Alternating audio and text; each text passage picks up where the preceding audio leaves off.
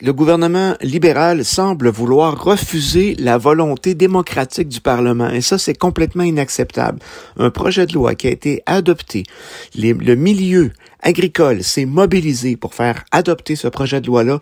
On a réussi à faire le travail dans le cadre d'un gouvernement minoritaire et voici que ce même gouvernement minoritaire essaie par une espèce d'arnaque d'apporter un autre projet de loi par-dessus qui non seulement reportera l'application de C208, mais pourrait aussi en changer profondément la nature. Et ça, c'est complètement inacceptable.